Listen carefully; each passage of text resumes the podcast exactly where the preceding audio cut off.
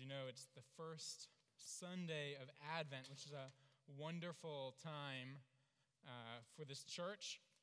It's a wonderful time for, for many things. If you have had a rough 2016, you can give an early goodbye to 2016 if you want. This is the first day of the new year in the way the church recognizes the year as we start to look forward again through the events of Jesus' life. 2016 has been a bit of an unusual year politically, internationally, culturally. You may be happy to wave it goodbye, and now's your opportunity. Advent, in fact, is a time to look forward, to begin to look forward and to have hope. And that's why we'll be doing a sermon series through a few passages in Isaiah. Uh, certain hope for uncertain times. Certain hope for uncertain times. What can be our hope? After, after a year like this, after hearing people banter about politics for so long, what kind of a message of hope can possibly speak to our hearts right now? If you hear words like, this is going to be better, or, or I can make our country amazing, or you can be anything that you want to be. At this point, you, you expect to hear after that, paid for by so and so for president. Or if it's a commercial break uh, of some other sort, maybe just do the do. But, but, but hope, that kind of hope uh, by this point is, is relatively lost on us, isn't it? Because, because there are certain limits that we have, and we, we feel it time and again as these kinds of hopes fail us. We know that as you hit uh, certain stages in life, certain things are going to happen. Between age 30 and 40, your body will slow down. You may need to retire from professional football or basketball or what have you. Uh, when you hit 70, thereabouts, you may need to retire from your job. Eventually, your body itself will fail you. These, these, these parts of the arc of our lives are, are, are just going to happen. And that's okay, you know, that, that's okay that we can look forward to these other parts of our lives. We look across this broad arc of our li- life, and we see things that are more or less most likely going to happen at a certain time, certainly going to happen at, eventually. We can plan our lives. It affects us in certain ways. We, we save for retirement. Uh, we, we plan a certain, we have a certain character of living now, knowing what will happen in some ways in the future. And as we talk about hope, that's the kind of, that's the kind of arc of life that we're looking across. Hope in Jesus Christ looks forward to a certain future, a certain future that God will do very specific things in. But that affects us in certain ways now. And so we're going to look across that arc of hope in this sermon series. And in particular, tonight, we'll be thinking about the hope of peace. Hoping for peace in our hearts, in our lives, in our communities. I know that's important to you, it's important to me as well. Let's pray about it for a moment. Lord God, we need peace. We are anxious. We are at war with one another. We have conflict, and we need you to solve it. We need hope that there will be peace. We need hope of peace now. We pray that you will speak that to us tonight. Amen. So, the passage that we're working with tonight is in Isaiah 2. If you have a Bible there, uh, I believe the words may be on the screen as well. Just three verses that we're really working with. I'm, gonna, I'm just going to go through them again here to bring them back to the forefront of your mind. This is, this is a vision of hope. It's something that seems in the future, but it's, it's meant as we look forward across the arc of life to affect us right now. And here's what it looks like It shall come to pass in the latter days that the mountain of the house of the Lord, this is a great metaphor for, for God being high above everything, for recognizing God's authority, for recognizing Him as creator, uh, for recognizing Him as, as the, the, the, the source of all things and this shall be established as the highest of the mountains shall be lifted above the hills, and all the nations shall flow to it, flow up this mountain. And many peoples shall come and say, Let us go to the mountain of the Lord, to the house of the God of Jacob, that he may teach us his way. This is why they flow to the mountain, that he may teach us his ways, and that we may walk in his paths. For out of Zion shall go the law, as the, the nations flowed to the mountain of the Lord, and out flows God's law, the word of the Lord, his ways from Jerusalem. And he shall judge between the nations and shall decide disputes for many peoples. And here's this, these beautiful words, which I'm sure you've heard at some point. They shall beat their swords to plowshares and their spears into pruning hooks. Nation shall not lift up sword against nation, neither shall they learn war anymore. Isn't that beautiful? You've heard it sometime, I'm sure, because it's, it's so beautiful that when the, this verse was originally translated this way 400 years ago in the King James Bible, uh, they stopped changing it after that point. Many other things have changed in the translation of the Bible, but this verse is basically the same as it was 400 years ago because of the beauty of that passage. Swords to plowshares. If you're not sure exactly what a plowshare is, maybe like myself, you think it has something to do with plowing. Uh, that's correct. a plowshare is sort of the, um, the plowy part of a plow that goes in the ground. Uh, a pruning hook uh, hooks onto, onto things to prune them, apparently. It's, it's, basically a knife for a vine. Uh, so again, it's agricultural imagery. It cuts a vine. And, and it's powerful because for thousands of years, people knew exactly what the opposite of this was. Because year after year, as, as countries went to war, as nations, as kings, as just towns or, or clans went to war with each other, this is exactly the opposite of what they did. They took their plowshares, they took their pruning hooks, they took their hammers and, and sickles, they melted them down, they beat them, and they forged them into weapons of death. They took these tools of life and forged them into weapons of death swords and spears don't do quite as much good in modern warfare, but we are able to reallocate funds in a pretty similar way to build destructive machines that take away life when money could be used uh, to give life. It's a, it's, it's a powerful imagery, isn't it? It's, it's something that we do individually on our own also. This isn't just governments that do this kind of thing. We take our assets and our talents and we convert them, we, we melt them down and we forge them into weapons of domination and self protection, into tools for war. Maybe you have a, a law degree. Have you used that as a license to tear people down with criticism? You have some kind of a know how, something specific that you can do really well. Have you used that for you're doing it wrong? Have, have you been the beneficiary of, of a beautiful conservative worldview of rights and property and wealth for many people?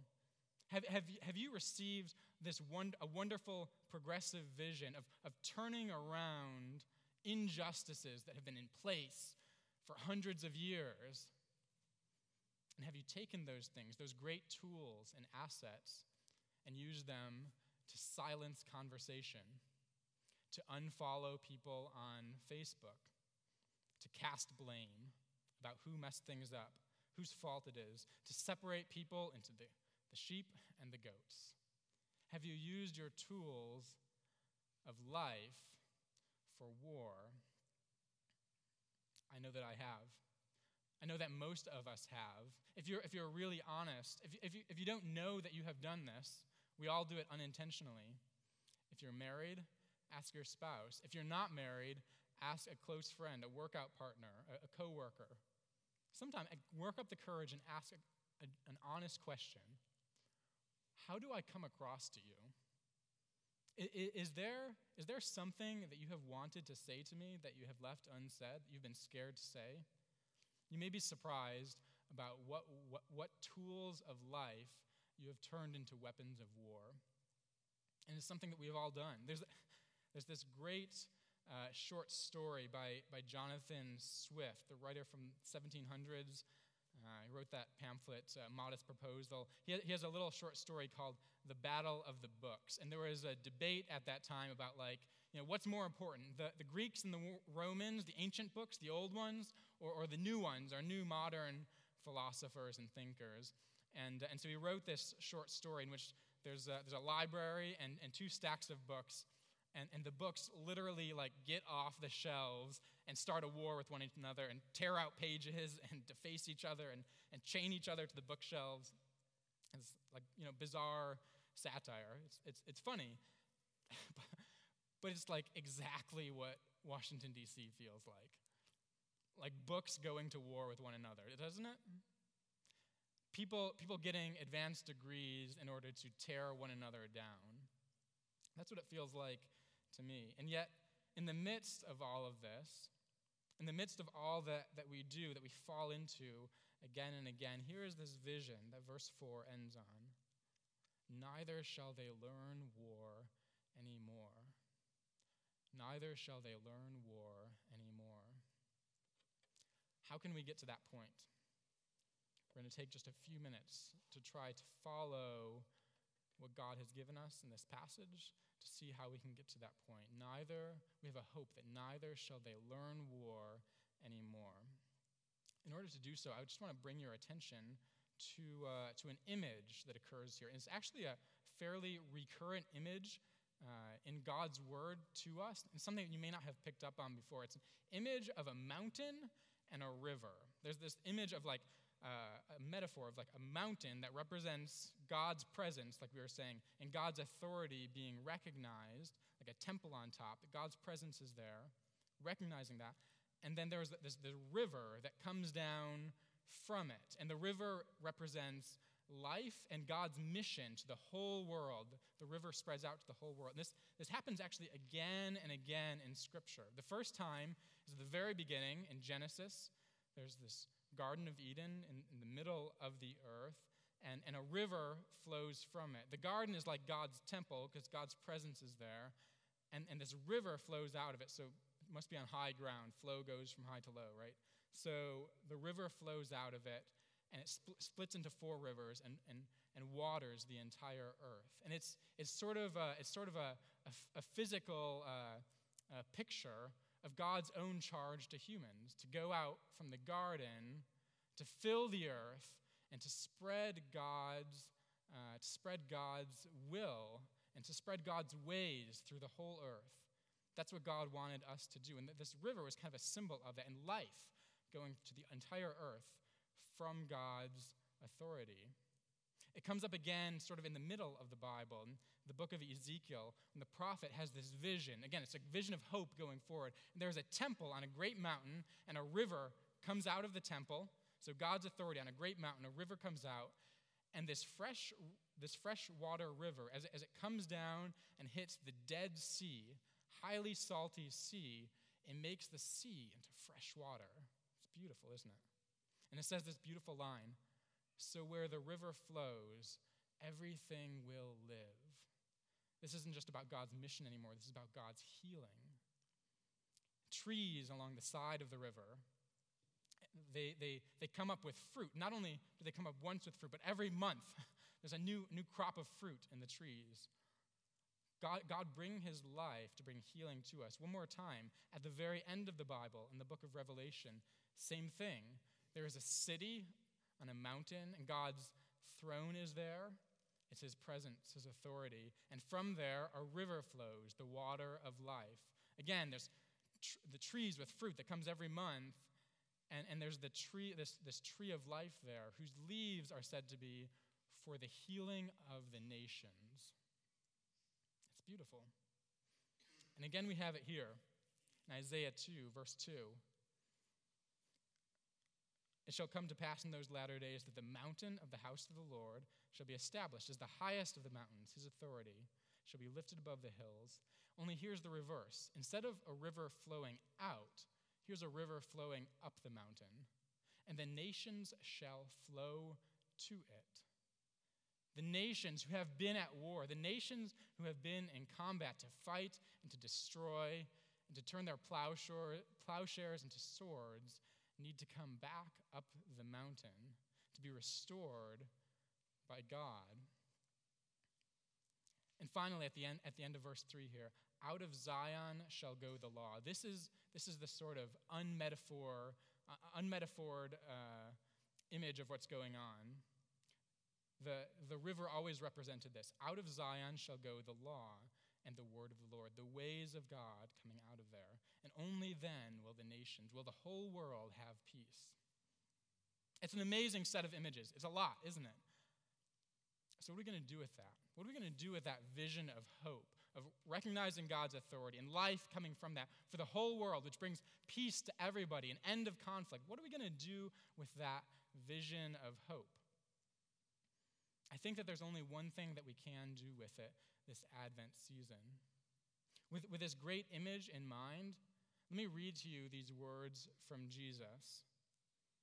Jesus said, I am the bread of life. He who comes to me shall not hunger. Jesus said, I am the light of the world. He who follows me shall not walk in darkness, but shall have the light of life. I am the resurrection and the life. I am the way, the truth, and the life. Jesus is the life. Jesus is the river. Jesus is what this river was representing in this metaphor all along. Life being given to the whole world. Jesus is life from God because Jesus is from God. That's what Jesus was talking about when he said, Whoever drinks of the water that I give him will never be thirsty again. The water I give him will become in him a spring of water welling up to eternal life. This is what Jesus Christ has come to do to be a river of new life, to pour forth across the earth, to end conflict, to give new life, to draw the nations to himself. Have you been forging weapons of war in your life? Have you been turning your tools of life into weapons of death? Jesus has come to turn swords to plowshares. Jesus has come to turn your swords to plowshares. Are you exhausted? Jesus has come to give a new, refreshing, fresh water to you. Do you feel like a dead sea? Do you feel like you're stagnant and nothing's moving and nothing's happening in your life? Jesus is fresh water to make you fresh again. Do you feel lost and searching? Jesus, Jesus shows you the way to the high mountain that will direct your paths. Have you tasted? Have you tasted God's goodness before? But it has been so long. It has been so long since you've tasted that goodness. Jesus is able to produce new fruit again and again every month for us, for us to taste the goodness of God and to spread that productivity throughout our lives. Are you lost in a sea of combat among your coworkers and among your family that simply will not end? Jesus has come to bring peace to the world and to your life. If Jesus has come to bring that peace, then, how then shall we be seekers of peace ourselves? Jesus has come for us to have peace. How can we be seekers of peace in Christ? We're going to conclude with just, just a few short answers to that question. How do we seek peace in Jesus? One, here's the first one seeking peace is new life from Jesus as we are molded by God's ways. Seeking peace is new life in Jesus as we are molded by God's ways. That, that, that, that was the vision as, as the nations flow to Jesus, flow to God and, uh, up the mountain, that he may teach us his ways, that we may walk in his paths. That's the whole point, that we would be molded by God's ways. There are many ways for us to do this, to, to simply read scripture on our own, not only to read it, but ask ourselves question, excuse me, questions every time that we read it. To ask, how does this impact me now? What might God be speaking to me now? What part of my life is affected by this now? We should ask our friends, how might God be, be changing my life now? In, in what way am I being formed now? We should be asking our pastors and our small group leaders, what might God be doing in my life now? This is how we learn God's ways within us. How else do we seek peace in Christ?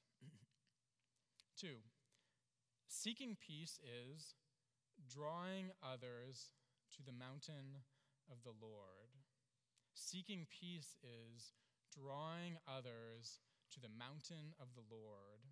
This was the whole vision, wasn't it? The nations come flowing like a river up the mountain. Because the nations, the peoples, all of those around us need peace. They know it. We know it. We all need peace. And if we are going to be seekers of peace, we need to draw others to the mountain of the Lord because they need life and healing. They need to learn God's ways. This can be embarrassing sometimes. Let me, let me just encourage you. Uh, let me encourage you that there are, there are many opportunities to do so. I was, I was at the doctor just the other day, and, uh, or the, the nurse who was seeing me, and um, she's trying to distract me as she's sticking like various things in the back of my throat. And uh, she asked me what my interests are. She asked me, Are you religious? I, like, um, yeah. And uh, she asked, Oh, so what, what religion? Christianity. And uh, she keeps on asking me as she's like looking around in my face, and uh, what kind of, you know, was Catholic or something? I was like, oh, Anglican. Like, What's that? And so, uh, you know, I'm, try, I'm, trying to explain while she sticks something in the back of my throat, and I'm half gagging. Uh, and so I'm like, all right, you know, I've got something. Let's just push on this and see where it goes. You know, I was helping preach at this church recently, and, uh, and she's like, oh, that's interesting. And, uh, and then she sticks a swab up so far up my nose that she got a culture of my prefrontal cortex. Uh, and then basically just walks out of the room. And you know, nothing, nothing happened of that conversation, but just uh, when that happened, it, it made me think just like, man, it's so easy to work up these conversations, you know, to, to try to gather up all this courage. But you know what? Most people, for most people, it is actually entirely comfortable to say a few words about religion and God and move on. It's not that big of a deal for most people. Sometimes someone just walks out of the room. Sometimes it goes somewhere and you have an opportunity to be an emissary of peace. Thank you for entertaining that disgusting story. But, but, but it was an encouragement to me. Third point how do we seek peace in Christ? And this is a difficult one, this is complicated we, we have this great vision of peace, of what will be, as we look across the arc of our lives, the arc of history. And this impacts us in so many ways right now. It, peace is a major concern for us because it's, it's part of our entire lives. It's what this vision is peace. We have this vision. So, does this mean like uh, we can never like argue with someone? Does this mean like we can't confront someone? Does this mean, you know, we have to be a pacifist uh, because of this? And I, th- and I think the answer is this. Sometimes the Bible, especially in the Sermon on the Mount, makes strong statements in order to draw us to peace. But sometimes it recognizes the complexity. And so I think the answer is this For us now, peace is not an expectation, but it is a way of life. Peace is not always for us now an expectation of what will happen, but it is a way of life for us. There's this great verse in, in the book of Romans. It's an exhortation to peace, but it, it totally recognizes the difficulty we have in actually pursuing peace. It says, If it is possible, as far as it depends on you, live in peace. Like those qualifiers. If it is possible, as far as it depends on you, live in peace. This is the whole way that you should walk. If it is possible, as far as it live, depends on you. There, there's, there's only so much you can do with the results. But there is, there is so much that you can do in the way that you walk your life out. There are many things that you can do. You can seek peace by seeking new life in Jesus, day in and day out, to be molded by God's ways. You can seek peace by drawing others to the mountain of the Lord. It is complicated, but it is a way of life. In conclusion, here, our world needs peace, our country needs peace, our, our souls need peace, our families need peace. We all probably recognized that this past Thursday. We have a wonderful hope of peace because of Jesus Christ that, that informs us, even now, that this great consummation vision of peace swords to plowshares. It affects us even now. It, it's a way of living even now. So let's take this. Let's take this as an asset and as a tool of life, peace and hope. Let's not forge it into just another bludgeon. It's easy to take things in the Bible and Christianity and to forge them into bludgeons against people as positions. Let's keep it as a tool of life, peace and hope, and use it to bear with people, just as Christ has borne with us in our difficulties, with a, with a humble and an open hand. As the poet Robert Frost has said, to be social is to be forgiving. So let us forgive and live in peace. Amen.